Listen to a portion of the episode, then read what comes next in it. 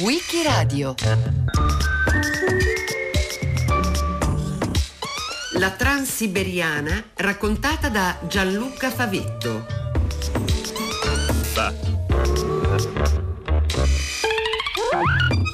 Dici transiberiana e pronunci eh, non un discorso ma un percorso che consiste nell'attraversare una parte di mondo su dei binari, un grande pezzo di mondo, tanto che quando cominci a pronunciare la parola transiberiana, poi non sai mica bene quando arrivi alla fine, perché eh, ha a che fare un po' con l'infinito la transiberiana, con la distanza, un'enorme distanza e con la lentezza.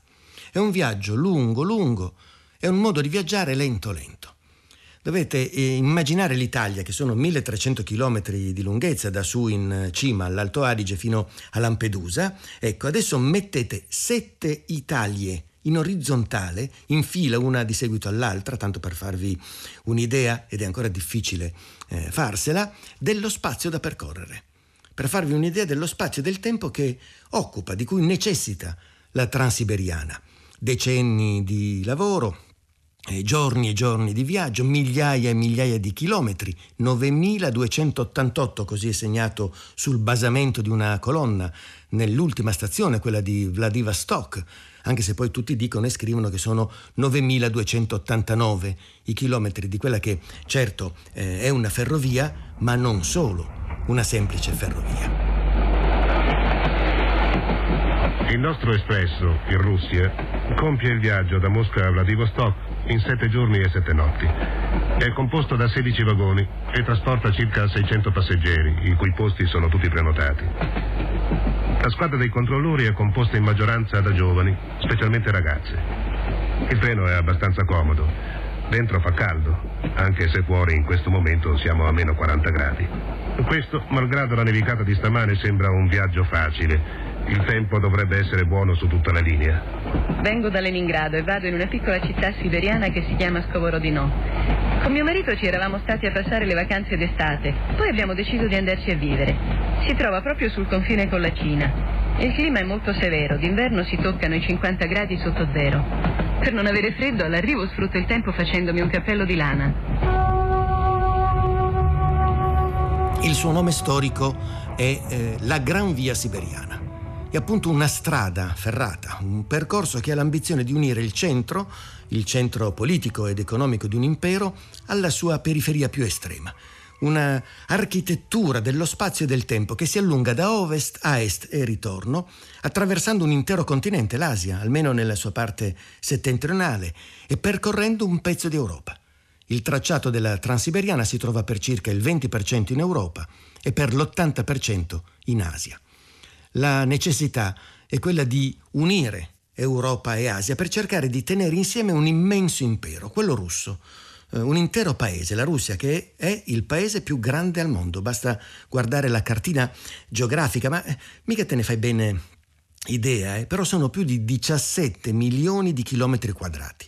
Stati Uniti, Cina e Canada, che è il secondo paese più esteso, il Canada, sono grandi poco poco più della metà della Russia.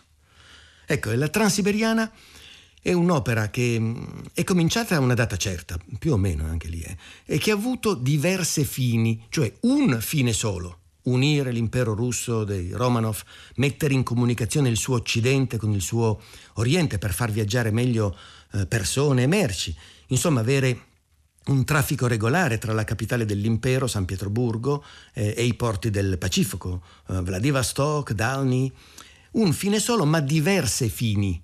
Cioè la costruzione della Transiberiana è cominciata e praticamente ogni volta che si celebrava una conclusione lavori, una fine, era sempre soltanto la fine di un pezzo, di una parte, così che l'opera sembrava non arrivare mai alla fine. Nel 1891 sono cominciati i lavori e sono proseguiti fino al 1916. Possiamo fissare convenzionalmente la data del 31 maggio 1891 come data di inaugurazione ufficiale del primo cantiere, fino al 18 ottobre 1916, quindi sono 25 anni, un quarto di secolo. E un anno esattamente eh, dopo la fine dei lavori, la rivoluzione russa, la rivoluzione d'ottobre seppellisce l'impero. E però una data importante, una data di svolta decisiva è il 14 luglio 1903 Quel martedì era un martedì. È il primo momento in cui eh, l'incredulità per una simile ciclopica eh, impresa si scioglie in soddisfazione, perché è quel giorno, quel martedì, che si inaugura veramente il traffico regolare tra San Pietroburgo e Vladivostok, fra la capitale, che allora era appunto San Pietroburgo, e l'Oceano Pacifico. È il 14 luglio 1903 che per la prima volta la Gran Via Siberiana, che si costruiva a pezzi destinati a congiungersi, viene messa in funzione lungo tutta la sua estensione, a parte un piccolo intoppo sul lago Baikal, uno dei più grandi laghi del mondo, lì il treno doveva ancora prendere il traghetto. Tra coloro che hanno avuto la fortuna di viaggiare sulla Transiberiana, un narratore, uno storico, André Kall, Eh bien, la Sibérie... Euh... La Siberia, come molte altre terre parzialmente inesplorate e da scoprire, non è un Eden e nemmeno una regione del tutto inospitale. È dunque molto sorprendente negli antichi racconti riguardanti la Siberia l'entusiasmo di coloro che sono stati in questo territorio totalmente sconosciuto fino alla metà del XVII secolo. E si sono estasiati dinanzi alle sue bellezze naturali, all'abbondanza incredibile di renne, ai fiumi pescosissimi dove le reti appena gettate si riempivano di pesce, all'oceano di fiori in primavera. Ma poi i lati negativi. Miliardi di zanzare nella stagione calda, distese di fango sterminate e invalicabili, un freddo che, come si sa, scende in Iacuzia fino a 70 gradi sotto zero e rende la coltivazione, la vita e gli insediamenti estremamente difficili. E qui rend d'ailleurs euh, la culture, la vie et les constructions extrêmement difficiles. La passerella, la grande vetrina di presentazione, in effetti è risultato il palcoscenico ideale per la Gran Via Siberiana, è stata l'Esposizione Universale di Parigi del 1900 c'era il padiglione russo con sopra scritto Train Transsibérien. È una serie di carrozze, con tanto di carrozze e ristorante, che replicavano il treno che attraversava la Russia. Ed era un canto, un inno alla industrializzazione, al progresso, alla dinamicità del mondo nuovo, del nuovo secolo, al viaggio verso quell'Oriente misterioso che tutti sognavano. Quello russo con eh, Quel treno lì era uno dei padiglioni più affascinanti ed evocativi. Dai finestrini passavano tutta una serie di paesaggi su dei pannelli mobili che davano proprio l'impressione del viaggio. Anche da un semplice assaggio all'interno di un'esposizione quello che si percepiva precisamente era un misto di eh, tecnologia, ambizioni e romanticismo, no? tutti insieme.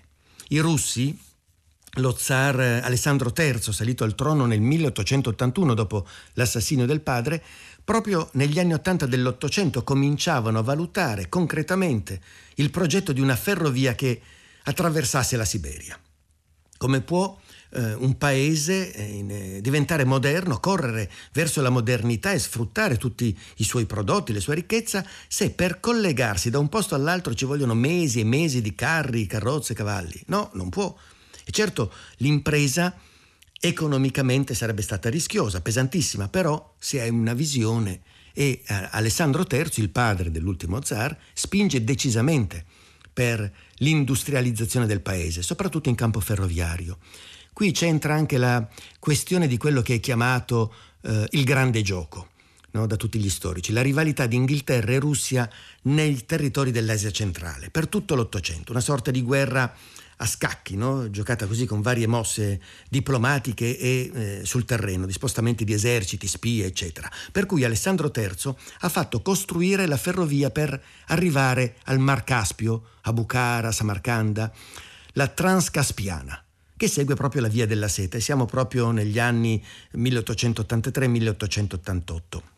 E lì nel 1891 stava quasi per scoppiare una vera guerra fra eh, Inghilterra e Russia, disinnescata all'ultimo momento, proprio mentre l'erede al trono, il principe Nicola, il 31 maggio 1891, trasportava, si faceva fotografare trasportando la prima carriola piena di terra in un cantiere vicino a Vladivostok.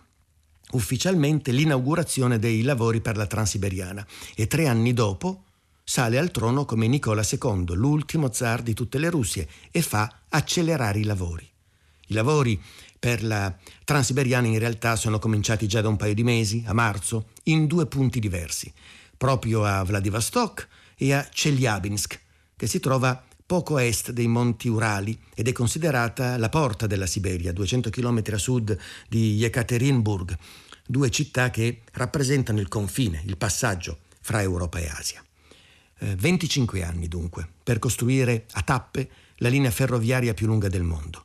Due continenti, sette fusi orari e sette meridiani da attraversare, 87 città da raggiungere, 157 le fermate e poi tante gallerie e migliaia di ponti. Dal Volga fino all'Amur sono 17 grandi fiumi da superare con ponti immensi. 90.000 operai impegnati per la costruzione, molti erano condannati ai lavori forzati e migliaia sono morti perché le condizioni erano proibitive al limite della sopravvivenza, anche sotto la sopravvivenza. Posavano più o meno 700 km di binari all'anno. A novembre del 1901 i binari della Transiberiana incontrano quelli della ferrovia cinese orientale che attraversa tutta la Manciuria e il 14 luglio 1903 tutta la linea è messa in funzione. Però prima che si riuscisse ad aggirare il lago Baikal con 230 km di binari in più, 39 tunnel, il treno veniva caricato su un traghetto costruito in Inghilterra. Solo, soltanto in inverno si posavano dei binari sulla superficie ghiacciata del lago e sopra ci passavano 200 vagoni al giorno. Blaise Sandrard ha cantato la straordinaria atmosfera che regnava sul transiberiano degli anni 1910, un mondo a sé, un mondo di avventure che non finiva di stupire. Abbiamo incontrato in questa bella vettura, simile a quelle del grande treno russo, una principessa in esilio, Zinaida Shakovskaya. Mi ricordo che c'erano tre tipi di carrozze. In terza si cantava, si rideva molto, si scherzava. Scoppiavano talvolta delle liti. C'era assai più animazione che in prima classe e la semplicità di vita tipica dei paesi dove gli abitanti sono per la maggior parte contadini.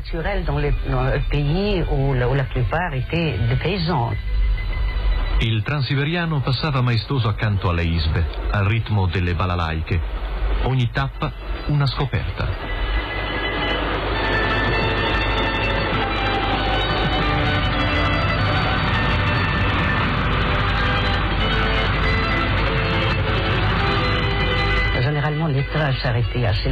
I treni si fermavano abbastanza a lungo nelle stazioni e si poteva scendere a mangiare. I buffet erano sensazionali, vere tappe gastronomiche. C'erano stazioncine conosciute per le loro specialità. Mi ricordo un buffet famoso per i suoi prelibati francolini si racconta persino che un inglese abitante a Pietroburgo prendesse talvolta il treno unicamente per recarsi nella stazione di una certa cittadina dove si mangiava il miglior borce di tutte le Russie, una zuppa di cavoli neri e di carne di manzo. E ci si poteva far servire il tè a tutte le ore. Alle fermate e nelle stazioni tutti i viaggiatori di terza si precipitavano con bollitori e teiere verso la piazza dove si distribuiva l'acqua bollente per il tè, che poi si beveva all'interno dei vagoni.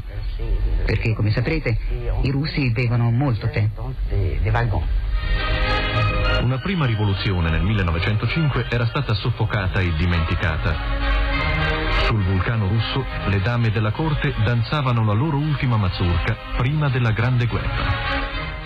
E finalmente, nell'ottobre del 1916, Terminata la costruzione del ponte sul fiume Amur vicino a Khabarovsk, all'8520 chilometro, il 18 ottobre, con la messa in funzione del ponte, il collegamento è completo.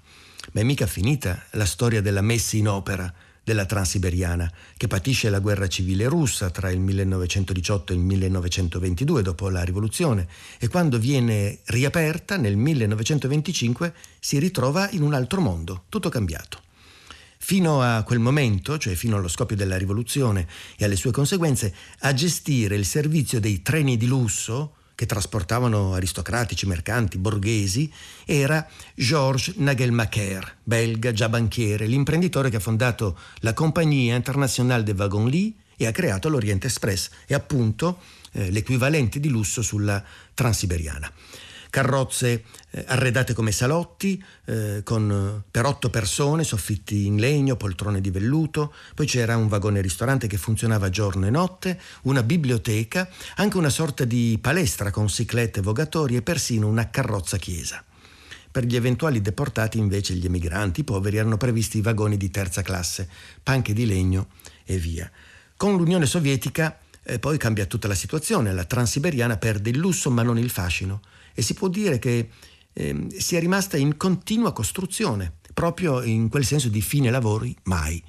Perché negli anni 60 del Novecento si è cominciata l'elettrificazione della linea e i lavori sono terminati nel 2002, poi si è pensato di raddoppiare i binari e tuttavia ancora oggi in alcuni punti il binario rimane unico.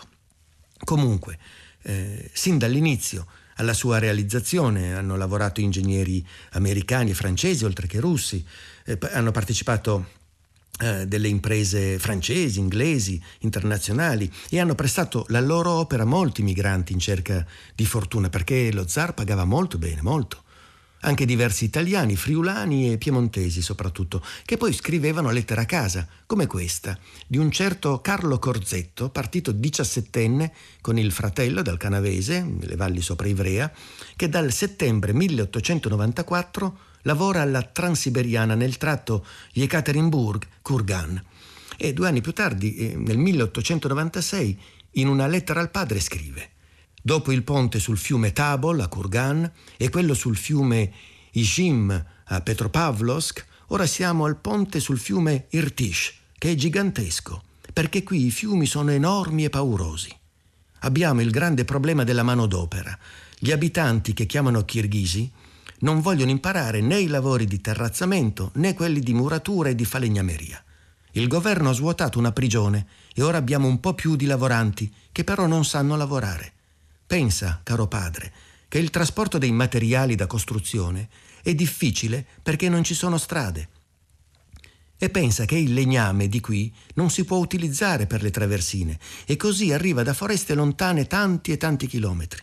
Ci sono fiumi e paludi dappertutto e quando non sono gelati bisogna costruire zattere, ponti provvisori che ci fanno perdere tempo perché ci sono da mettere su dei forni a caldo, delle fornaci di mattoni, delle segherie, delle baracche per gli operai.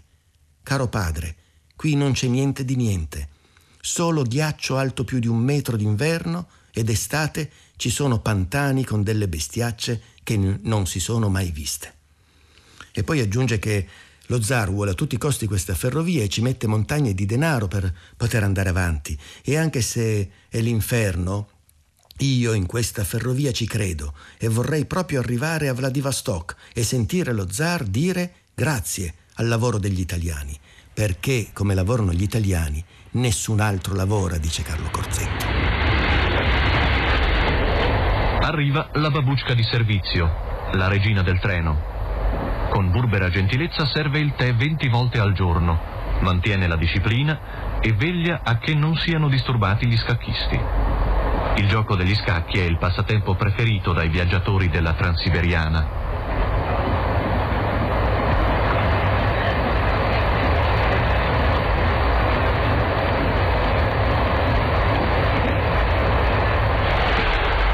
Ci sono tantissimi stranieri.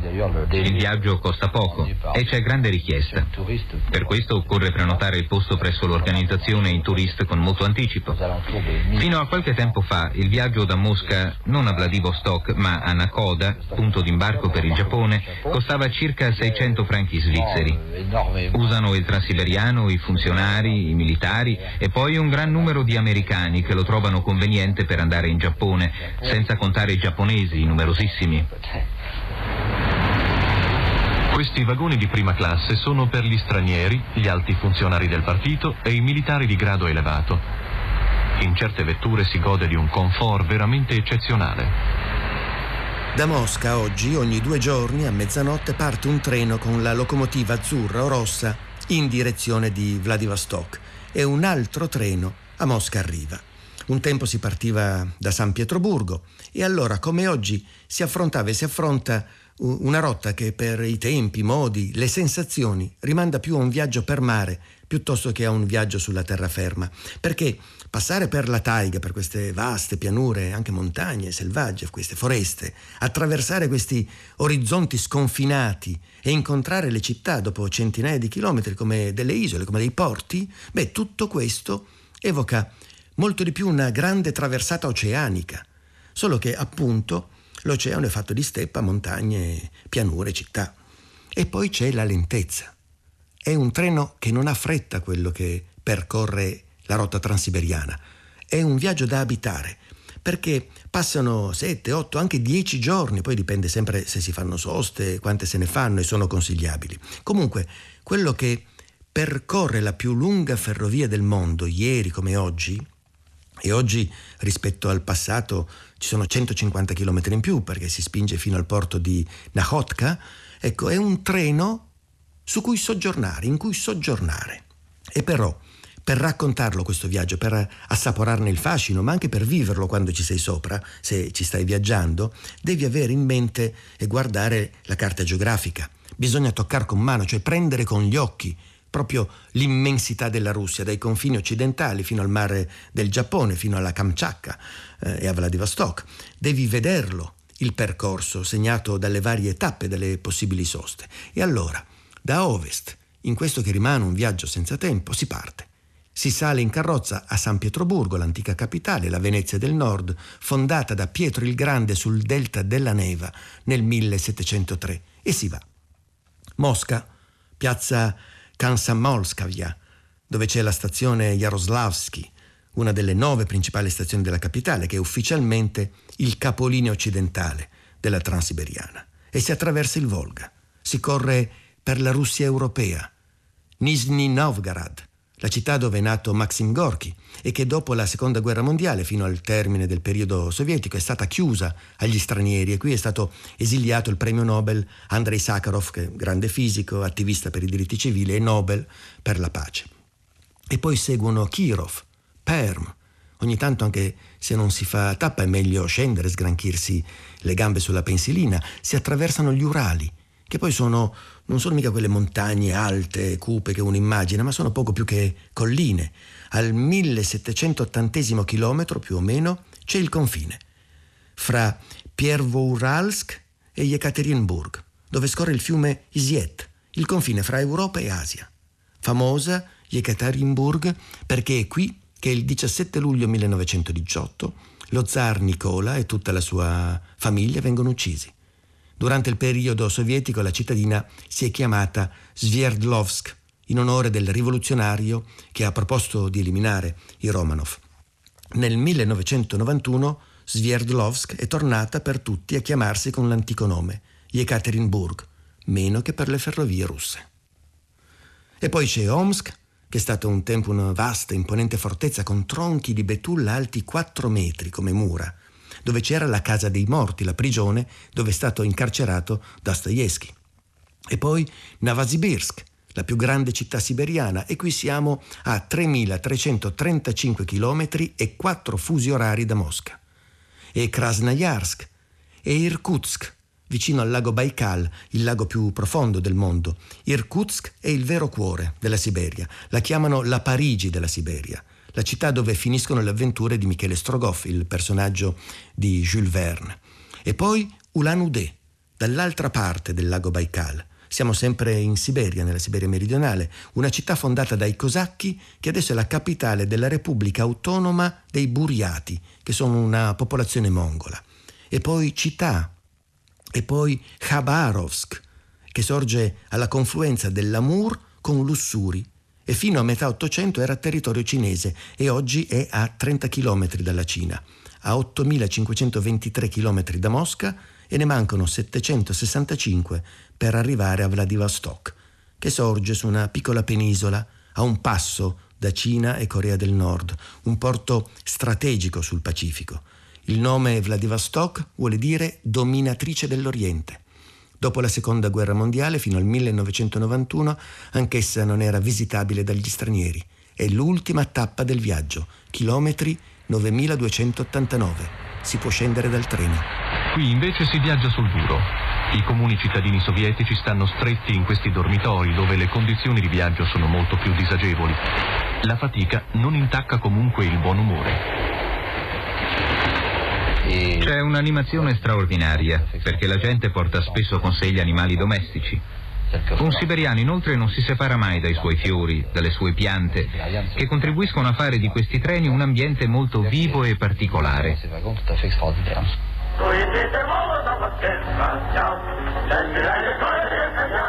La Transiberiana, in verità, non è una linea ferroviaria, è un estuario di ferrovia. È un insieme di linee, una ramificazione di binari e snodi. Bisogna proprio immaginarla come un albero disposto orizzontalmente lungo tutto il territorio russo, lungo la parte meridionale, a un certo punto lungo i confini del Kazakistan e della Mongolia, con tanti rami, tante intersecazioni e incastri, a partire dal Golfo di Finlandia, dal Mar Baltico, dove si trova San Pietroburgo, fino a raggiungere il mare del Giappone, dove si trova Vladivostok, che era una cittadina di 28.000 abitanti nel 1897, quando è stata aperta la stazione ferroviaria. Negli anni 60 del Novecento i residenti erano 300.000, adesso sono 610.000 circa. Subito dopo Mosca incominciano una serie di biforcazioni, di varianti.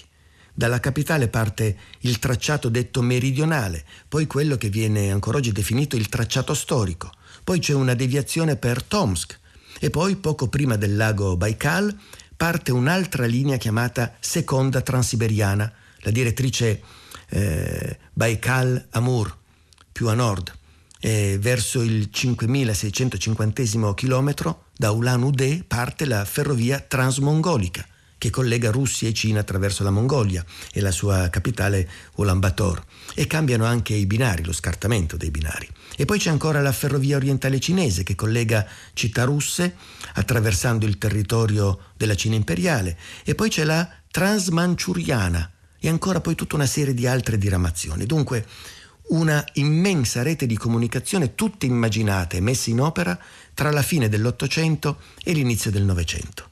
In buona parte voluta per valorizzare le risorse della regione siberiana e favorire il popolamento di quelle terre inospitali, sfruttando tutti i possibili vantaggi strategici e commerciali. Dove arriva la ferrovia, le città si sviluppano velocemente, si insediano le industrie, si rafforza l'economia, si commerciano più velocemente i vari prodotti, oltre che si spostano più facilmente le persone. Per dare un'idea, fra il 1896 e il 1912, 15 anni in tutto, si stanziano in Siberia 1.800.000 russi, altrettanti eh, ucraini e mezzo milione di bielorussi tutti in cerca di fortuna e così diventano più dell'80% della popolazione siberiana. La cosa curiosa, eh, infine, è che quando hanno cominciato a costruirla, la transiberiana, beh, si cercava il futuro, la velocità, l'idea di progresso e ne era cosciente anche la manodopera che prendeva parte a questa grande impresa. Oggi se uno pensa alla transiberiana, se uno ascolta i racconti su questo percorso, se uno vuole intraprendere l'esperienza di farsi una settimana, dieci giorni, quindici giorni di treno eh, lungo la Russia, in pratica una crociera sulla terraferma, con qualche sosta in qualche porto esotico, quello che si cerca è il passato, è la lentezza. In ogni caso, quello che trovi è l'avventura. E in questa avventura, dallo spazio infinito, ad annegarci dentro, a perdere tutte le sue coordinate di vita moderna, è il tempo, che prende il bel ritmo delle traversine. Il 14 luglio 1903 la Gran Via Siberiana viene messa in funzione su tutta la sua estensione. Gianluca Favetto l'ha raccontato a Wikiradio a cura di Loredana Rotundo, con Marcello Anselmo, Antonella Borghi, Natascia Cerqueti e Roberta Vespa. Per riascoltare e scaricare il programma vai sul sito di Radio 3 o scarica l'app RaiPlay Radio.